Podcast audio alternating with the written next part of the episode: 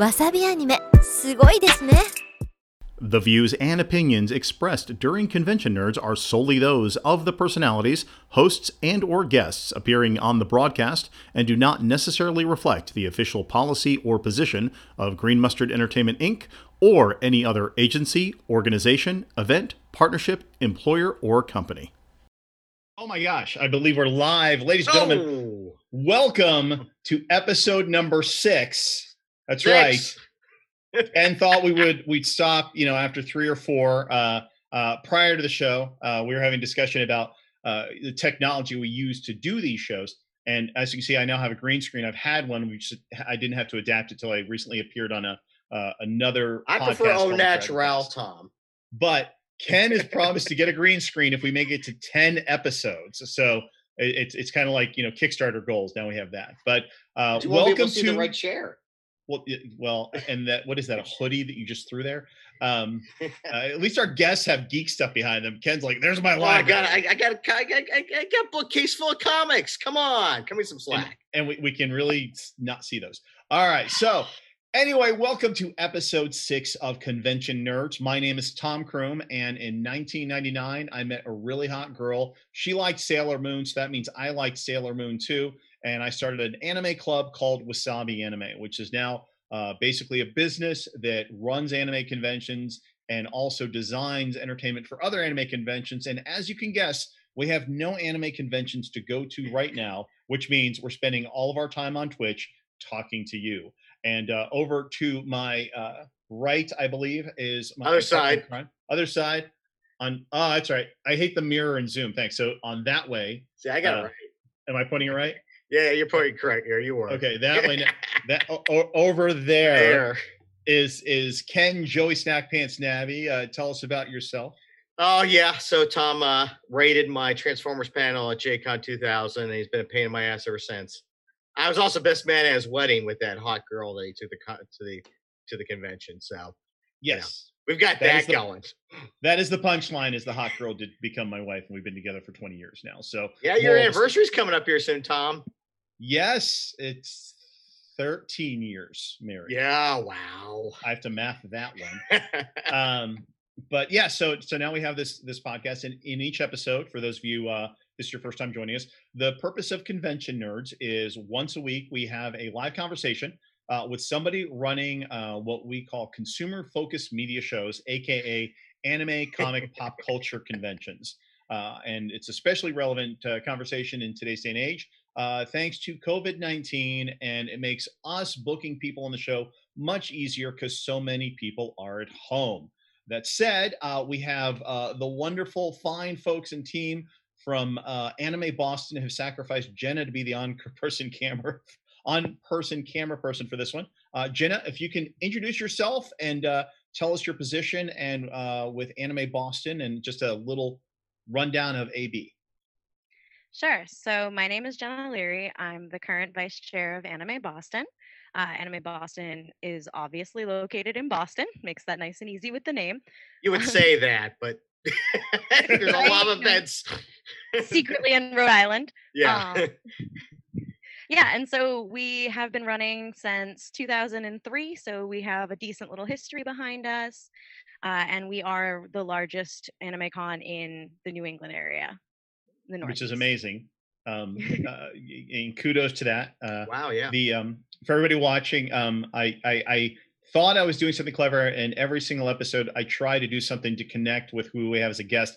And I wore my my Boston, uh, uh, you know, uh, stadium uh, when I went to go see the Red Sox play, and it's green. So if I do wear it this way.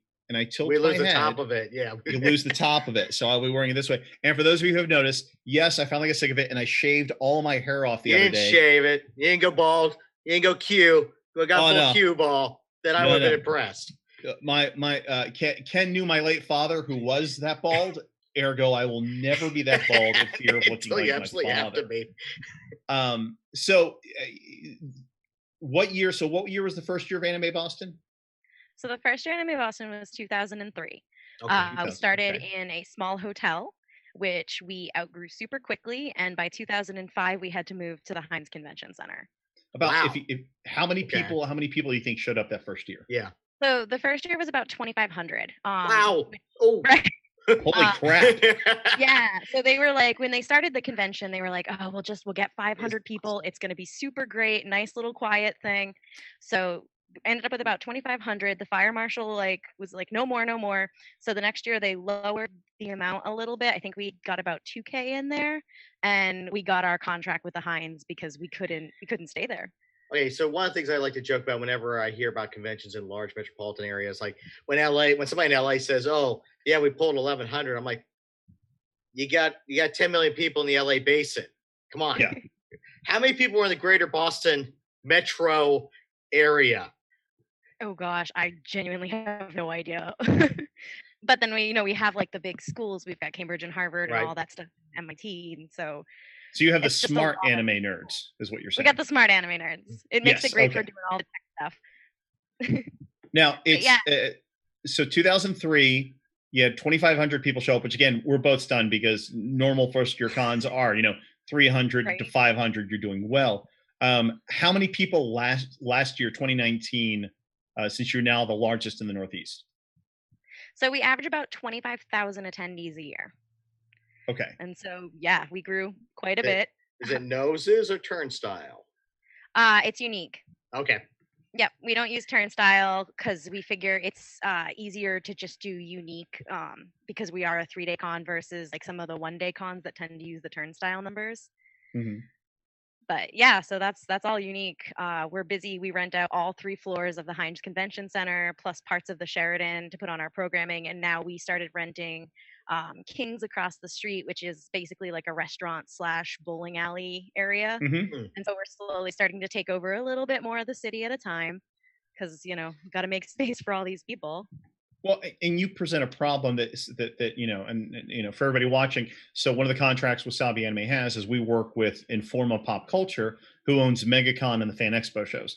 And they bought Fan Expo Boston a few years ago, and we've taken over and we work with them on designing programming for Fan Expo Boston. And so having worked at the other Fan Expo shows, you know, Fan Expo Canada is the largest convention in Canada. And then Dallas was like fifty thousand people. Uh, so the first time I set foot in Hynes and I got there, I'm like, awesome, Boston's got to be this, you know, just like these other cities. And that was my first surprise was that convention center, you know, realistically isn't that big, you know, right. compared to other cities, especially with the, the amount of people you have around there. And just, and, and you just, you know, the other issue is, where else can you go? Because for, for those of you who've never been to Boston, it's, uh, I get lost all the time because there's, um, even if you do walking directions, there's a whole bunch of, you're going to walk this way and now there's stairs, you're going to take this street going there. And there's bridges and levels that overlap in the area. So you have the convention center, you say you took over the, the hotel, which is, what's the hotel there? Uh, the Sheraton. The Sheraton. And now King's Bowling Alley, which, you know, is, I mean, yeah. What else is left? I mean, there's there's really not a lot that's really conducive to that style event there, really, is there? I mean, it's true. And we do, like, we have had discussions about what we are going to do in the future. Um, there is another convention center in town, which you're familiar with, the B C E C, uh, mm-hmm. but it's quite large. Um, mm-hmm. Most conventions usually just take up a portion of that convention center. Yep. It's also located in Back Bay. It's located kind of in like the um, the water area, okay. and it's yep. nice, but it's still, as weird as this sounds for Boston, it's still something of a dead area. It's getting a lot better, but you're seeing more restaurants and more hotels. But over the last five years, it was definitely a much more subdued area. Okay. So we've been kind of watching that because with the Back Bay, we have everything. We've got so many restaurants, hotels, mm-hmm. everything. So it's rough to be like, yeah, let's move from a place where we have everything to a place where it's not as built up yet. So there's, that's part of the discussion. The costs, things like that have all come into it, but it's something we've looked at.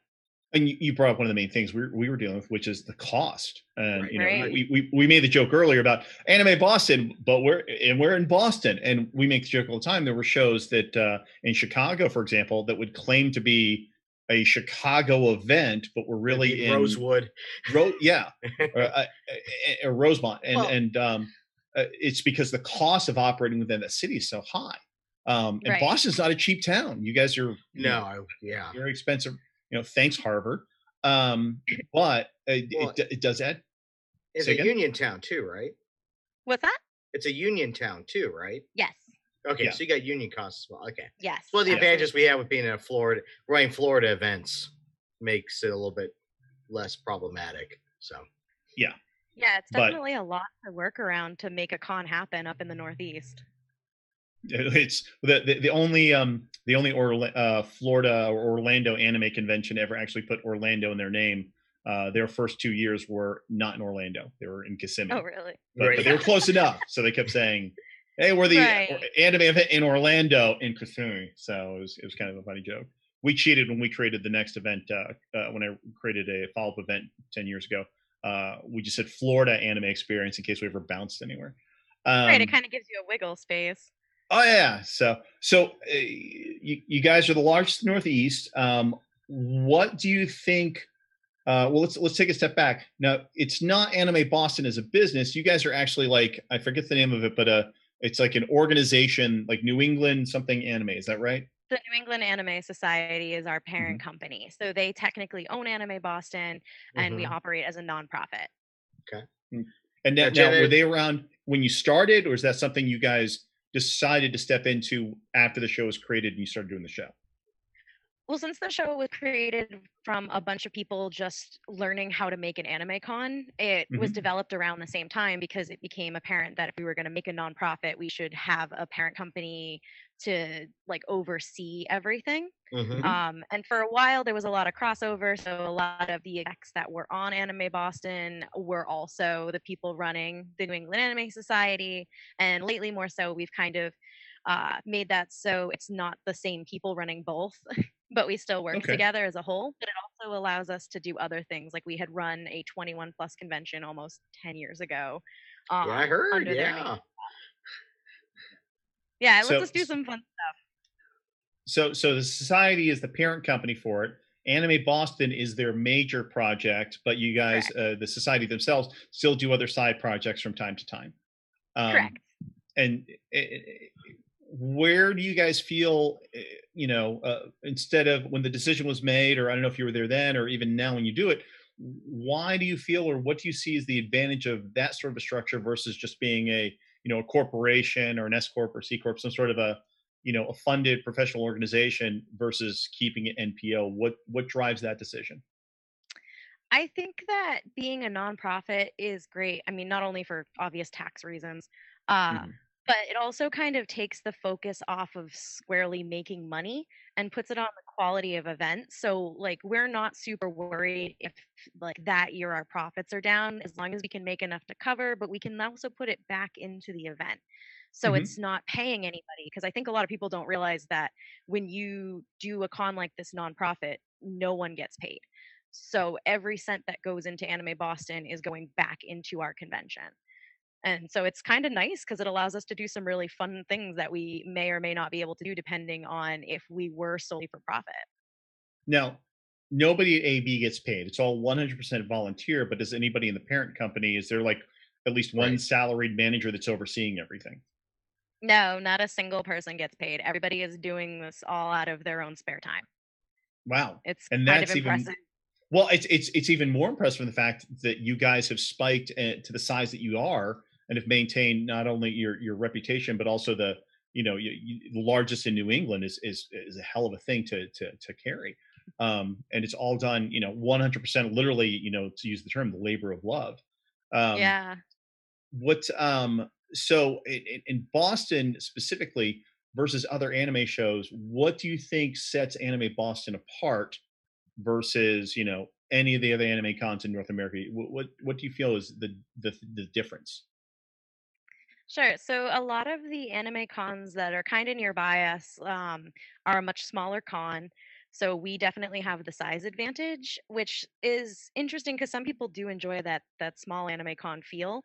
Uh, mm-hmm. But with being a bigger anime con, we can bring in like better guests, we can bring in bigger events, um, better prizes, all sorts of stuff right across the board in that aspect. But it's also just we have a really nice community uh, between not only our staff, because we have a staff of over six hundred people. Um, so not only our staff, but also the attendees that attend our event have a really active community. So so when Anime Boston's not happening, is there like this community doing stuff throughout the year? Like, what sort of other things do they do? Sure. So, like, obviously with COVID, we have a Discord where they're talking now um, oh, yeah. and sort of planning stuff and what they would think. And cosplay is such a big thing. So everybody's still talking about, like, what costume they're going to wear. Uh, help me plan this. Help me plan that. What's going to be popular next year? I want to make sure I have the best costume possible for next year. Um, but in the meantime, we do other small events. We worked with the Museum of Science the last few years, and we had Anime Boston Day, which then became Anime Boston Days uh, because it became a multi-day event. And so we do this whole cool thing that incorporates science and anime. Uh, and the museum is great. Like last year, they got the machine that does the, real technical terms, the electric machine that does the zapping that to music. They wrote it so that it went to the Pokémon theme. It's just like goofy little stuff like that. But then we find ways to relate science into anime and put on panels and things like that. Um, we also work with the Japan Society typically to put on, uh, they have an event over, it's the fall now, they had to move it. But um, mm-hmm. yeah, they put on a whole like cultural festival for Japan, and Anime Boston works with them as well to be a part of that. So we try to do things throughout the year that uh, like still keep our audience engaged and remembering us, but also that are fun and like that they want to attend and be part of. Well, sounds like that's part of the drive of the show itself, is it's a, yeah. uh, you know, a perpetual experience year round, not just the, the come in and leave. I mean, one of the things I've had to uh, impress upon, uh, you know, uh, some of our partners, uh, uh, MegaCon's a perfect example. When Informa bought MegaCon, the first year everybody heard, and, you know, we weren't even working with them yet, but it was like, oh, great, we have our favorite hometown show, and now the Canadians own it. And There and, and and they weren't wrong, and but they the team there immediately had the realization of the, you know, we don't want that perception of the, hey, we're just going to show up to run the big show, make a check, and go away. And so the the mentality had to start shifting, and it took them some years to get there. Of it, it is a all of these events are community driven, and the more that you stay engaged with the community year round versus, you know, hey, show up, here's the show, see you next. Uh, you kind of nurture your own fan base and nurture your own growth, um, which is a great segue to my next question, which is, uh, so all of us are dealing with COVID nineteen at this point. Um, you guys had to cancel uh, your show, uh, postpone it to next year, uh, earlier this year, I remember. Um, yeah. And today, what what are your next dates uh, for the I R L, allegedly the, the next real one? So Anime Boston twenty twenty-one is to be held on April second to the fourth. Okay. And we are still actively planning to hold our convention. Mm-hmm. Which it's it's should be, we're all hoping. But again, we just talked about MegaCon. Fan Expo just moved all of their shows to the second half of the year, but we're still going with MegaCon. And we have backup dates just in case. But um, and at this point, you guys are still planning to go forward. But in the interim, the past year, you haven't been able to really do a lot of these events. So how have you guys, you know, with, with the absence of, hey, we can do these small local events, what have you guys been doing to connect with your local community? It's definitely been a lot harder this year than any previous year. Um, we have mostly just been talking through Discord with our community and, you know, running like little things for them to interact with, like contest type things. But it's it's not the same. It's so hard because usually we go to so many other cons and we have a table and people love to come up to us and they're like, oh, it's Anime Boston. We're so happy to see you. And it's we miss that. we miss that yeah. a lot. So it's been well, difficult, but we do have um, we have an event actually coming up on Saturday that we're working with the Japan Society. Like this Boston. Saturday? This absolute Saturday. So this is perfect okay. timing. Um, so yeah, it's an online event and it's totally free. You just have to register for it. And the Japan Society is going to go ahead and put on cooking classes and Japanese language classes. And from our side, we're going to do cosplay contests and a bunch of other cosplay games. But we also got the Japanese band Girlfriend, who's going to go ahead and do a question and answer session as well as a live concert. So it's pretty great and it's totally free and you should absolutely check it out. Now, when you say the Japanese band, like they're still based in Japan right now, or are they yeah. local to North America? Wow. Okay. Interesting yeah. time shift. Yeah. So you're waking some yeah, some, some poor band up in the middle of the night to come do a Q. Those of us, and I know your team, because I've run into Victor, when we do work in Japan, it's the reminder of the, this is what time it is. And then we've all had the same conversation, which is we'd love to have somebody from Japan live stream what time is that going to be for you? Because we want to do it at two p m in the middle of the afternoon our time. That said, when, when are they scheduled to do their uh, Q and A? I believe their Q and A is about six thirty, so it's not the worst, but it's not the best. Well, that's, in terms of that's, that's get up early and go to Starbucks time, so that's not horrible. Yeah. No, we've done some reverse events where we've had like a showing of an anime, and then we've had like the creators stream in and talk before the showing of the anime. And so that meant that we've had to play it at about two a m So we mm. had it like a breakfast event where we were like, get breakfast, get down here, two a m You're going to see the first screening of this show. And it was it was a success. So I liked doing that kind of stuff. But yeah, playing with time zones, that's rough business. What has been, uh, so you guys have had a myriad of guests. Is, what would you say has been your favorite guest that Anime Boston has ever gotten to present? My personal favorite guest, um, Yoko Shimomura, hands down, was a dream guest. And we've actually had the honor of hosting her twice. Oh, uh, okay. Yeah, the first year she put on an extremely like intimate piano concert. And to this day is one of the best things I've ever seen. She did a dueling pianos of the Kingdom Hearts theme with another pianist, and it was just gorgeous. Um, the most recent time she was here, we did more of a tribute concert to her. So she was there, and she came up and spoke about each of the songs, and then uh, we had um, an orchestra perform her songs. Oh my god! And it was both times beautiful, one of the best events we've done. So you guys do music a lot uh, as a, a key component to Anime Boston, you'd say? Yeah, we do a lot of really cool stuff. We've had some amazing music guests. We had Puffy Amiyumi a few years ago. Um, we had Lisa, Calafina. Uh, oh boy, I'm trying to think off the top of my head. We had Flo. So we tend to pull in some pretty awesome music guests that put on amazing concerts. Wow. Okay. For for if you your favorite non-musical guest, who would you say? My favorite non-musical guest. Um, we did have, we had Toru Furuya a couple years ago, who's the Japanese voice of Tuxedo Mask. Oh, and he was that's pretty really awesome. Cool to have around. Yeah, and he was amazing and just an overall good time guest that I enjoyed having and that our fans were wicked excited to see. Because when you can pull like a very famous Japanese voice actor, um, depending when they're from, like obviously he ranks with the older fans, and it's we don't it's hard to cater to the the older fans anymore because you always you know want to go a little younger. So it's nice when we get something for everybody else over here. Oh, and, and, and that's a discussion we're having all the time is, you know, we get requests and, and you guys do the same thing too, which is, mm-hmm. oh, can you bring A, B, C, and D, and they can be epic in Japan. Um, and they can be legendary level, but if you're not hitting the target demo of teen to college, which is the primary, uh, right. you know, following anime right now, you know, you, you have only a finite people that, that connect with, with the older guests. But when they come, for those of us that care, it's suddenly like, you know, the greatest thing in the world. I mean, you could literally at this point probably bring Miyazaki to a con and, you know, most of the kids attending will have no clue who the old man is, right. but you know, yeah, yeah. It, in reality, but every, I mean, we had a convention in Florida bring Monkey Punch once, and wow. uh, he was uh, literally sitting uh, at it's his table, and then a couple of the English V As were near it, and their lines were much longer than his because nobody knew. You know, it's hard. It breaks your heart because you are like, this person I respect so much, but no one knows who they are except like me. That was always the issues regarding budgets and you know who you can bring and you know what's what's gonna. What's going to be bang for your buck? Um, yeah. You know, having Japanese guests is great, but unless you have that real specific Japanese guest that everybody knows, it just it just falls flat.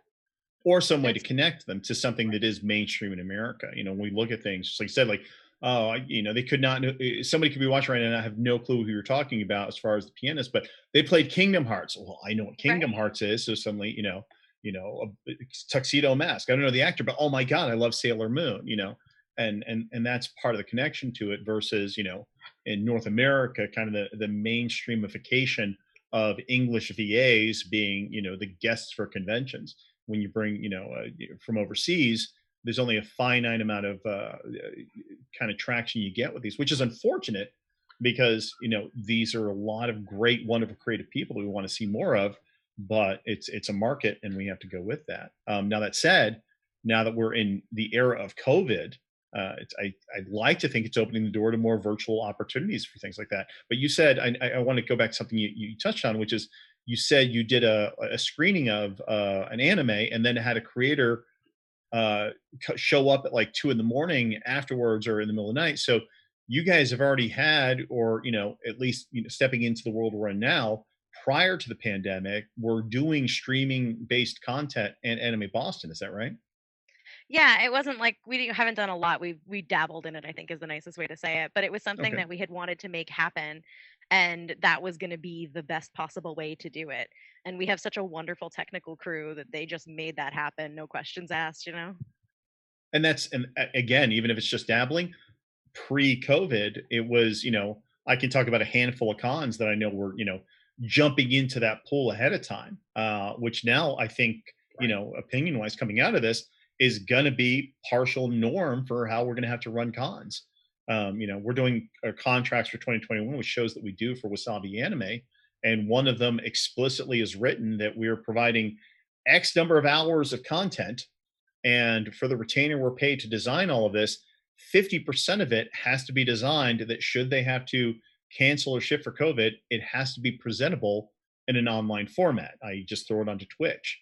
So, you know, we're, we're designing stuff where it's, hey, talking to uh, this guest virtually, but we're here in person um, in order to not have to fly them out, but at least have them readily available. And if we flip to it, now we're all virtual and, you know, we're in a Zoom call or, you know, Discord or something. Um, what uh, in New England's been, been affected, we've all been affected different ways. How do you see um, Uh, and again, we all know we're all talking speculatory pieces at this point. Nobody's holding anything anyway. How do you see COVID affecting how Anime Boston operates in the future? So for now, we're definitely in a, a spot because we have to wait until phase four for Massachusetts, uh, which mm-hmm. is the development or distribution of a vaccine. So in the immediate future, we're definitely seeing this as uh, we are planning to hold twenty twenty-one, but it is, uh, we're keeping an eye on everything because mm. a lot of outside influences are going to impact us. But going forth, it's hard to guess how this is going to affect cons because it's like everybody's going to be more aware of everyone around them and how much extra space are we going to need for people in the future? You know, we're going to have to really space out dealer's room even when we have a vaccine. Uh, like, how are people going to react to all of this? Are they going to want to be super close to each other? You know, is that going to continue five years down the road? Are people going to kind of relax? Because everybody's so tense right now that even if, let's say, we have a vaccine and we are all set, I don't think that you could convince all of the people to be like, yeah, sign me up, put me in a huge room with everybody else right now. Like, it's going to take some time to get that trust back from people that they're okay. Well, and, and, and the question is, will we ever get there? Uh, you know, we, yeah. we had a, a horrible incident happen, you know, almost twenty years ago, uh, and, and thousands of people died in New York City. And to this day, I still have to take my shoes off. So right. we're twenty years later, it's impacted, it's created a permanent impact culturally to how we operate and do things. So with mass gatherings, be it concerts, conventions, anything, you know, things, you know, uh, within the, the realm of our industry, uh, I, I think we're going to see things that are going to change. It's just right now, we're all trying to predict what is it? Are we all, all going to always have a temperature check going forward? You know, it's just like you said, the spacing thing. And, um, you know, here's, here's a great hypothetical. Again, um, you know, I'm, I'm not trying to pin you into answers on behalf of an organization, but this was a theoretical that came up. And yeah. I don't know the answer is, so pretend I charge one thousand dollars for my vendor space. Okay.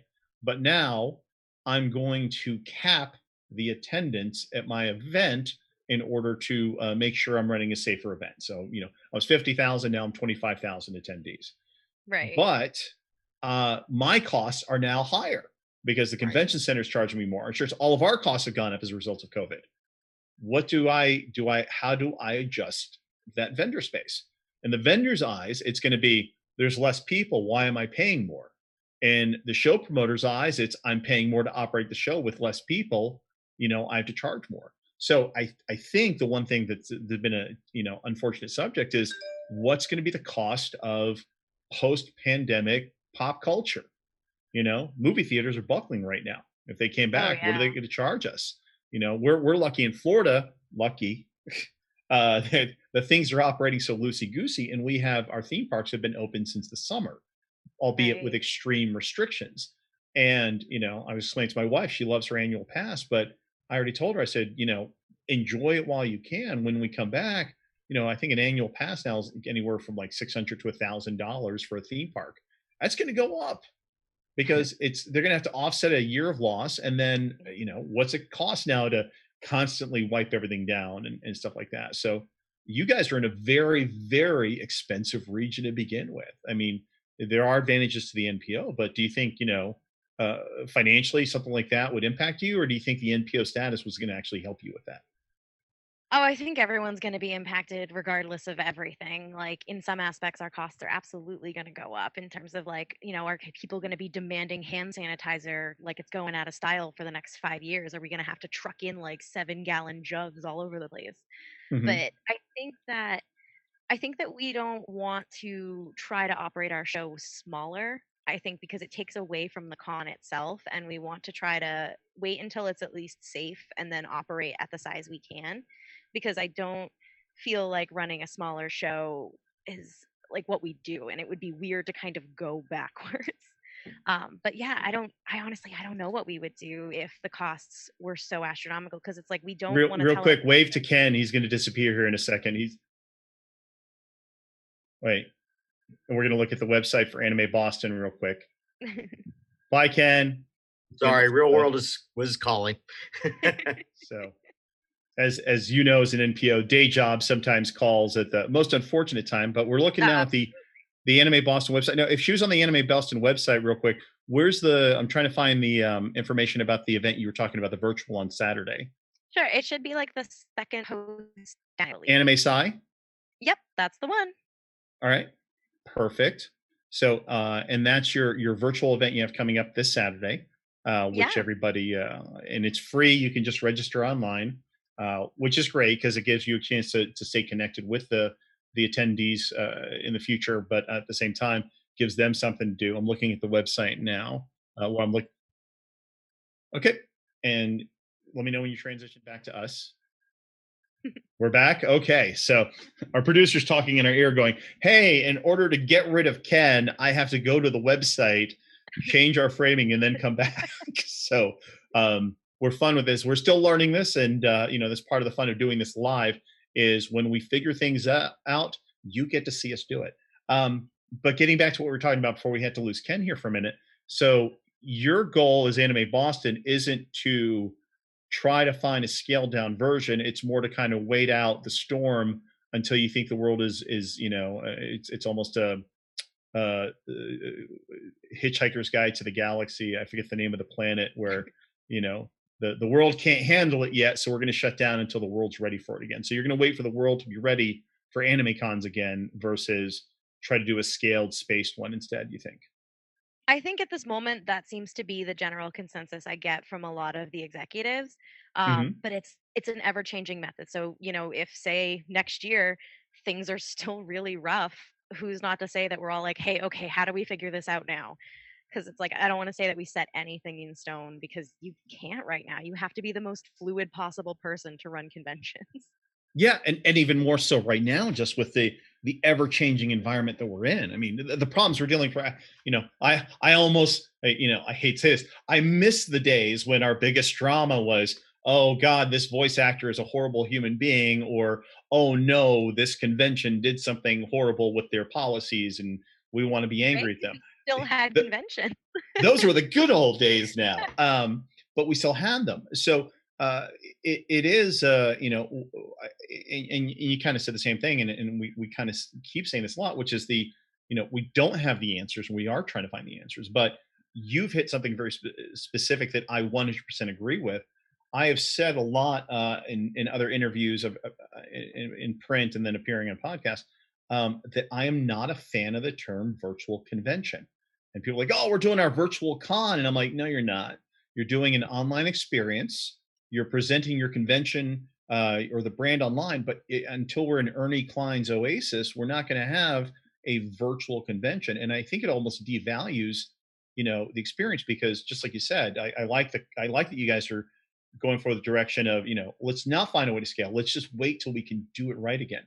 because that is the importance of the convention. It's the, uh, you know, the human connection of, you know, we're all here together in a, in a space, and, and the, the interactivity, the, the energy of the room. You know, it's, uh, uh, it's a very off color phrase to use, but I used in the, the show I did last Saturday, um, is yes, porn exists. However, it is not a replacement for the real thing.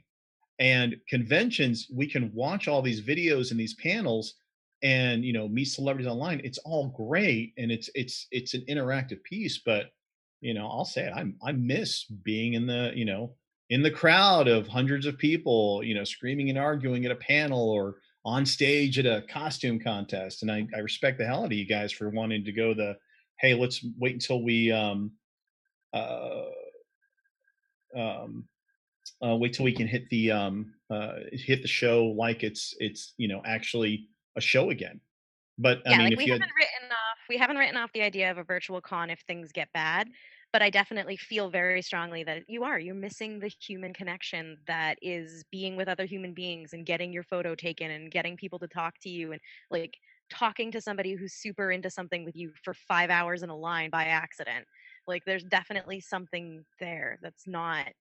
Oh yeah, it's the, the the human connection, um, yeah. which I think is ninety percent of uh, you know the convention experience. I mean, we I, when I worked for Anime Expo in the early uh, two thousands, I loved going through their survey data, and the most important piece of, of thing uh, information I walked away talking to people about is you know the the post convention survey. What you know, fans, what do they like or what do they come for? And I would see a, a variance of uh, you know the top three would. You know, number three would sometimes be celebrities, or sometimes it would number two would be shopping. But number one was always kind of the same answer. And it was a variation of the term of the number one reason I come to a convention is to hang out with friends.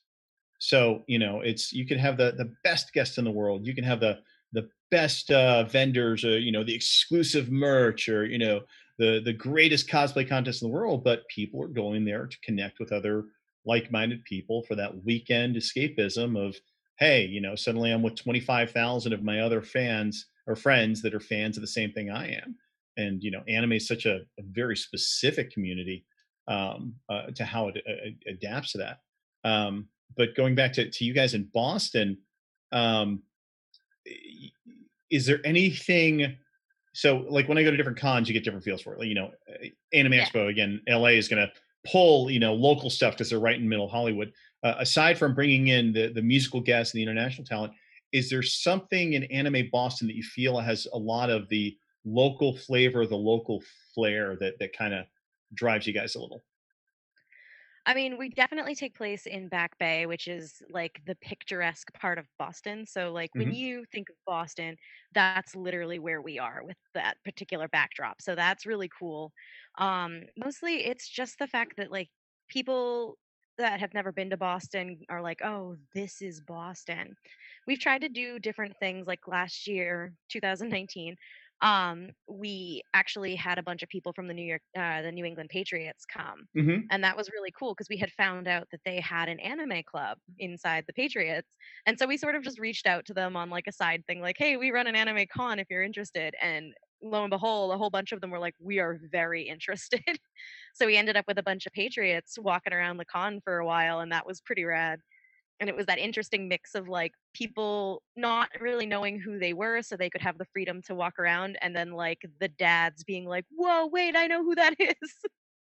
Oh, and, and, and I, I remember reading this story because I, I cited that somebody actually uh, yesterday, believe it or not, um, somebody reached out about a football player wanting to appear at a show. Uh, who mm-hmm. is a, a huge anime fan. And I said, well, you know, they're not the first. And I, I said, I, I'm pretty sure it's the New England Patriots did Anime Boston, and, and I had to find the news article again. Um, but I, I love the the localized flair for that. And, and I mean, did they, I, I remember that the news specifically covered that one piece because now it's a crossover piece. Because as you know, you know, trying to do mainstream media with, even with local media of, hey, we're doing the anime show. It's, it's hard to, you know, translate to, to the masses at some point, but football and and Asian pop culture.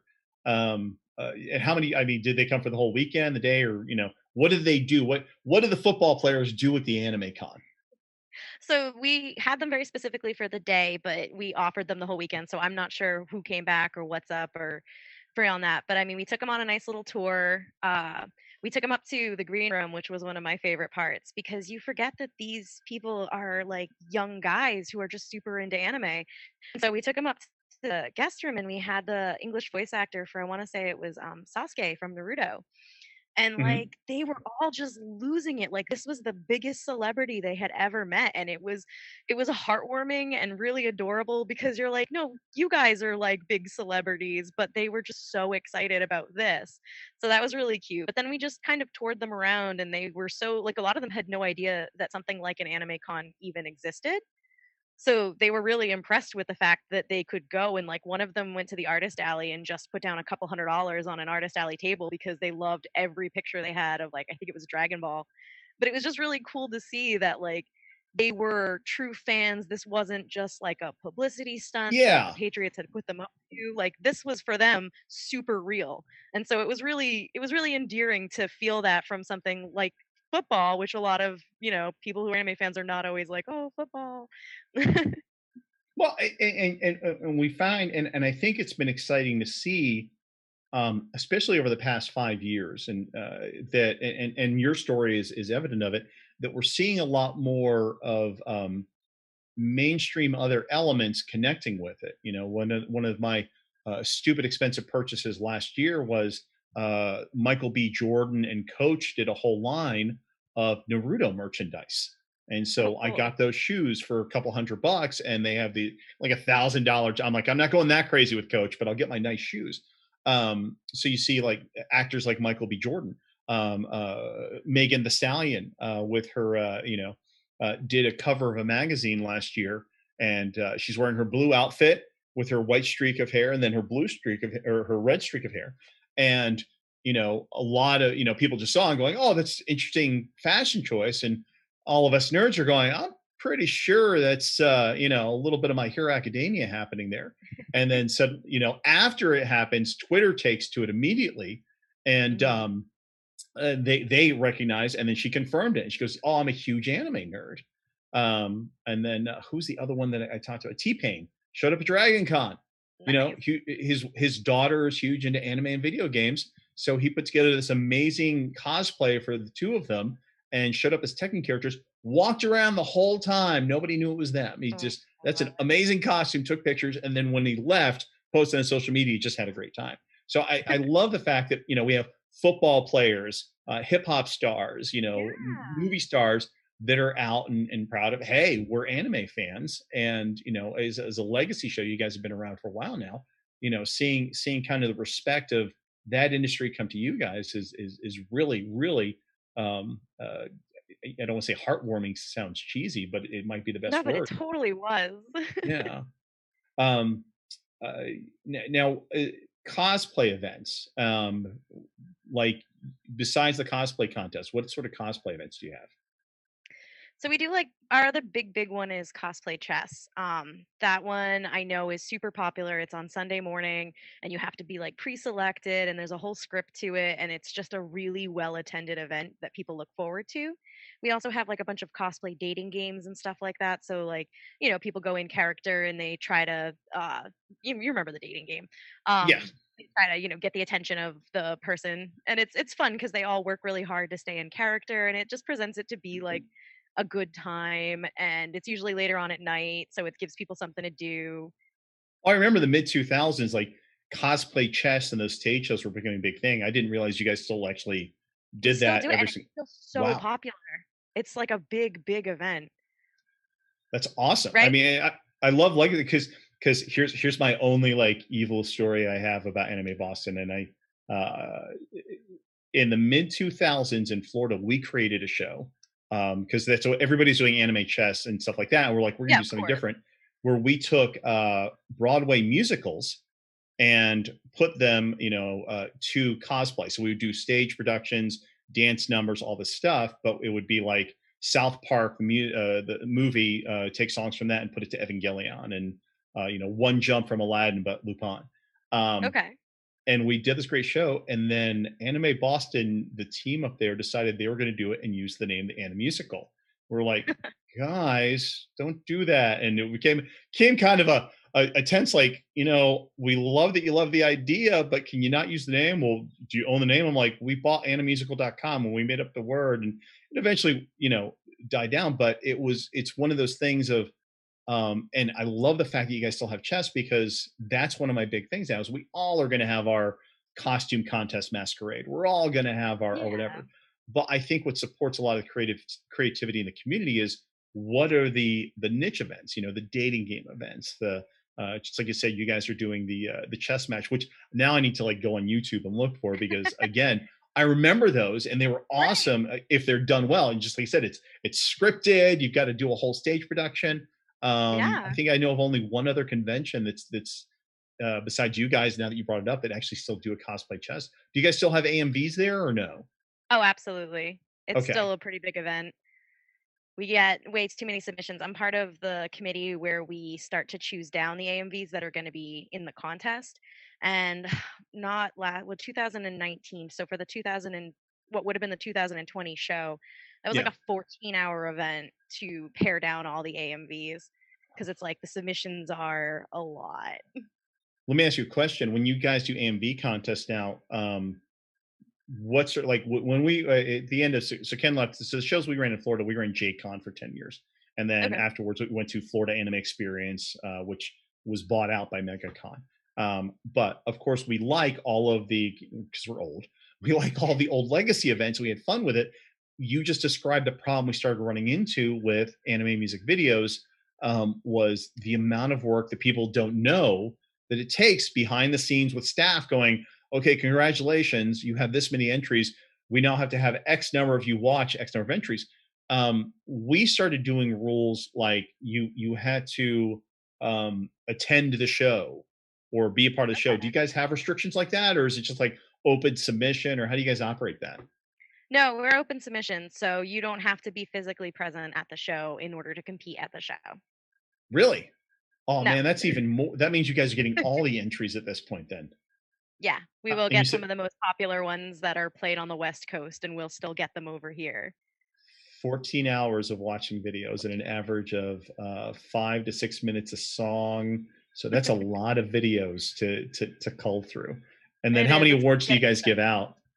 Oh, I don't remember off the top of my head, um, but it's it's not nearly enough.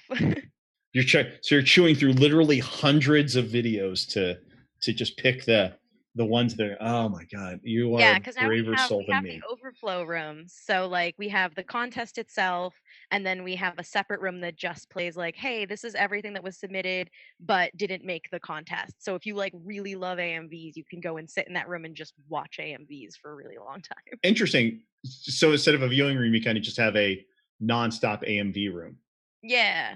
And we're working okay. on revamping the contest, because it used to be like, and I'm so sad because the guy who runs the A M V contest was so excited for twenty twenty, because we've always done pencil paper ballots. And this year he had a whole program written with Q R codes and scanning them and all this stuff. And he was so excited to wheel it out. And it was just like, there's no con for twenty twenty. I'm so sorry. Oh my God. So I know he's like biting to get that out there, because he was so, he worked so hard on it. What, um, Maid Cafes, do you guys do anything like that? Yeah, we introduced a Maid Cafe. I want to see, it's either two or three years ago. Um, it's the typical American Maid Cafe, so we can't really touch food and things like that. So it's just mostly the girls are in their maid costumes and they interact with guests. They play games, uh, talk to the guests. It's a very popular event. They do serve food there, but not the maids themselves. Okay, and that, that was going to be my next question, because we, we deal with Uh, you know, Maid Cafes at, at all the Fan Expo shows. And then we have one here in Florida. Every Monday we do a show uh, on the, our Twitch channel called Made in America, where our Maid Cafe kind of does what we're doing, which is uh, either uh, talk to other Maid Cafes and how they're operating. And the challenge, uh, you know, all of us deal with is, if you are a Maid Cafe, American Convention Maid Cafe, you're not necessarily, you know, a server or anything like that. And then uh, you're a union town. There are very specific uh, rules to how do you serve the food, who's allowed to touch the food, is the food even allowed?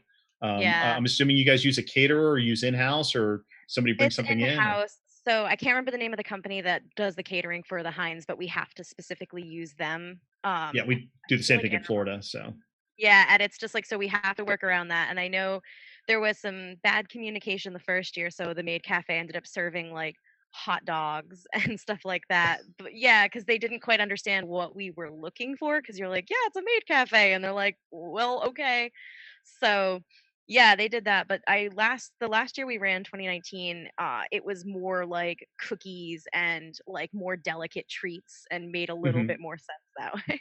Yeah, down down here that's what we we wound up going with, simple, which is uh here's a well decorated, very pretty cupcake. And mm-hmm. would you like coffee, tea, or water? And just, you know, here's your sugar high for coming into the the cafe. Have a nice day. Or depending on cost, just like you said, working with convention centers, it's the, uh, you know, there is no food. Welcome to our experience. Come play games. Here's our dance number, things like that. Um, now, when you guys do your maid cafe, is it a separate ticketed event, or how do you guys operate it that way? Um, so at this time, it's just you go in and you buy the food that you want to eat, and then you sit at a table and the maids come over and interact with you. Uh, it's not a separate ticket or anything like that. We're still, it's one of those things we're definitely still finding our feet in that one, because mm-hmm. there's been a lot of like, well, could we, what could we do better? How could we make this more interactive? Will they eventually give us a little more freedom over here? And so we've definitely been, it's not a finished product. Oh, it's Uh, and, and and that's kind of the beauty of running shows. I don't think, you know, very few of us ever get to what we feel is the finished product. I mean, you just described that you've been running A M Vs forever, and your guy just came up with a, a great new way to do it. And that's part of the fun of running these shows, is what is the next creative way. But everything you've described that we've talked about for the past forty-five minutes really just sounds like Anime Boston is is the, here's every cool anime event that we're used to, you know, the tropes, if you will, at an anime con, but it sounds like you guys just do them all really damn well, which probably is why you guys have become so successful. Um, yeah, and we try to bring new stuff in all the time. I know a couple of years ago we introduced our Gundam building room, which was really cool. It's kind of like a quiet room to just build Gundams with other people that want to build Gundams. Gunpla came back with a, like in the past couple of years, like out of yeah. nowhere again. Yeah, and we've been working with, there was a, a Gundam shop actually nearby, and so mm-hmm. we were working with them to sort of like sponsor the room and come in and talk about Gundams and stuff like that. So we're trying to make that more of a thing. And so you try to find the next big idea, but you know that every other con is eventually going to take your idea, because that's how being an anime con is. We just, we constantly take from each other. Somebody wanna... figured out chess, then everybody had chess for five years. Yep. Exactly. So you just like, you just want to try to be ahead of the curve, but then you, if you can't be, you want to do the best job you can so that it sticks around and it's an event like, like chess, you know, everybody else is done with it. And we're like, no, it's still a huge event for us. Well, and, and that's the thing. And, and, and one of the advantages, and you guys, and you know, I've seen your team before, and we all show up at random places across the world, but we get to see what other shows are doing. And I've seen, and, and that's what's amazing, is all the stuff you talked about is, all these things are still popular with you guys. Whereas at other places, like, you know, I can name five shows that say A M Vs are still a thing, but the five shows that A M Vs are still a thing, it's a major thing. Like, you know, mm-hmm. A W A will never let go of that, because it's, you know, they have a whole room that was in the video art track, but it's not like it ever died, versus some other cons like, well, we don't need that anymore. Um, you know, example question, one of the next thing, like, do you guys do after hours events? Do you guys do dances? The, the the anime rave? Does any of that still exist at Anime Boston? No. So um, we got rid of dances. Gosh, it's probably been about seven or eight years. Uh, we had a lot of issues with our dances, um, and it involved the Boston police. And basically, we can't have them anymore. And I don't think any of us are sad. It's been. It's like, seriously, it's been so good to not get calls at like, you know, two a.m. like, hey, something terrible is happening at the dance, or something is going on, and just, you know, being like, no, it's it's not there anymore. And, you know, that's uh, it's been nice. I'm not sad. Oh, no, no. It, it, it, preaching to preaching to the choir. With the last year, J-Con two thousand nine, um, uh, you know, raves were still it, raves were still yeah. at their peak at anime events. And um, we had somebody decide, because it was because we'd made it public that J-Con ten X we were shutting down. Like, we took okay. all the money, because th- that was, you know, uh, it was college kids created something. Nobody wanted to own it or keep it. So let's take all the money and then just go crazy. And, you know, yeah. uh, Ken, Ken Olewski and I are big Transformers fans. So we booked Stan Bush, who sang The Touch from the movie, to play a concert, you know, crazy stuff we were making up. But everybody knew it was the last show. So we had this huge giant room packed with people, you know, the, the, the glow sticks, the music, the whole nine. And somebody thought it'd be funny to shoot pepper spray into the audience. Um, and we literally had to immediately shut down. Param- we have paramedics on site already, you know, milk in the eyes, taking care of everything. Luckily, you know, nobody was major injured, but it was a huge inconvenience. And it was kind of the, well, th- that's how we abruptly ended the last major dance at the show. And uh, when we came to do, we came back to do Florida Anime Experience two years later, we took a year off and said, okay, let's do a whole new show and, and shift direction. Um, somebody actually showed up to the convention uh, wearing a costume, uh, dressed as pepper spray, oh holding a sign that said J-Con X, never forget. Um, and we're like, oh my God, that's horrible. But we kind of made the decision too of the, how important is the night entertainment? Or if we're going to do night entertainment, what's something that's a little more controllable or contained? So if you have no rave, no dances, do you guys have any evening programming? Or, and if so, what's that like? We do. Um, we tend to run more of the adult programming at night. So that's where you see a lot of the hentai screenings, the um, panels that are based around hentai. That's kind of where we shove all of that stuff. Okay. Late night, like more aimed at the adults that are going to be awake. How late do you, are you guys twenty-four hours? You shut down at a specific time? I want to say we shut down at two a.m. Boston's kind of a weird city if you've never spent a lot of time there. Pretty much the entire city shuts down at two a.m. and there's just hmm. nothing and there's no transportation and it's just like a weird dead city. So it, it makes things kind of difficult in that way um, to keep the party going, as it were. If you could do one thing at Anime Boston that you guys haven't done yet, what would it be? Ooh, I don't know. Um, Because it sounds like you guys have done a ton and it's all been amazing, but what's the, you know, is there something you've heard at another con or something out there you haven't done yet? Because you guys have done musical acts, Japanese guests. What's the, what would be like the holy grail of, man, this would be cool if? I have like, wow, I can't really think of anything because it's like everything that we tend to think up, we like find a way to make it happen. So it's hard to be like, oh, I hope that we have this next because it's like, I can't think of anything that we haven't done that I've been trying to get from another con at this point. Awesome. I wish that's... that we could do like a summer Matsuri, but I guess that's the closest I could get. Well, and because you guys, well, you guys are in the spring, um, yeah. So it'll be almost on top of.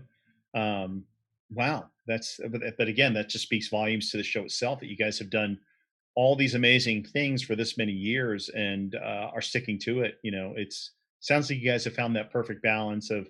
Uh, here's the classic things people are coming back for, but let's make sure we're, you know, doing some stuff to keep the kids happy when they come to, you know, get off my damn lawn and play with the anime stuff, you know. Uh, That's true. And we in- do a lot of good. We raise money for the National M S Society every year. We raise about twenty thousand. So, oh my God.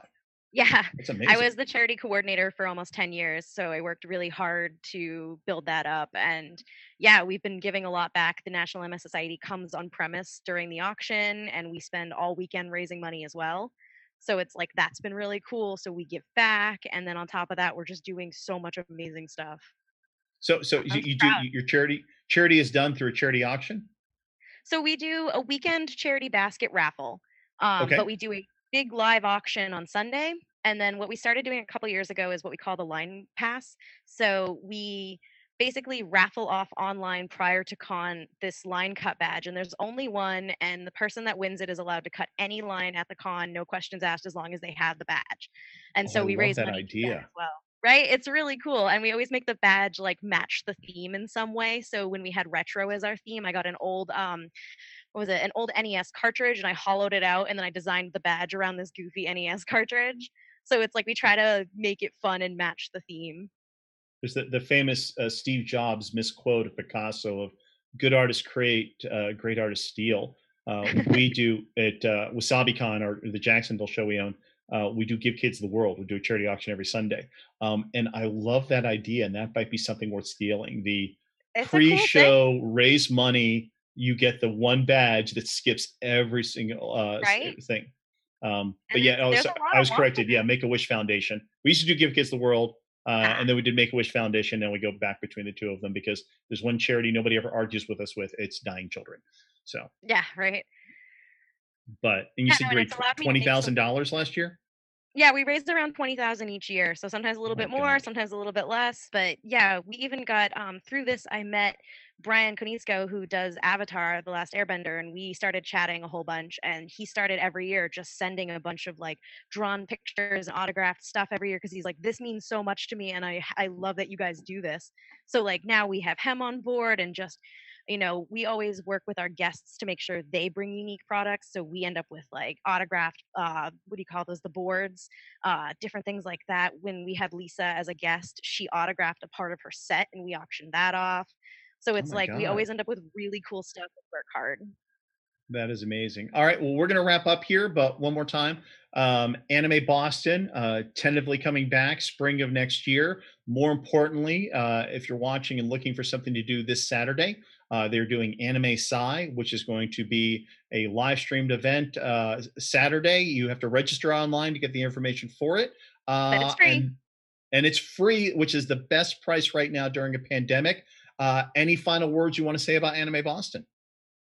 Um, yeah, come check out Anime Boston. And in general, Black Lives Matter, and get out and vote this year. Absolutely. Jenna, thank you so much for your time. And we're out of here in three, two, one, good night. Thank you for listening to this episode of Convention Nerds. The Convention Nerds logo was designed by artist Caitlin Jane. Convention Nerds is a presentation of Wasabi Anime. This recording is copyright two thousand twenty Green Mustard Entertainment Incorporated. To learn more about the show, visit greenmustard.com forward slash convention nerds.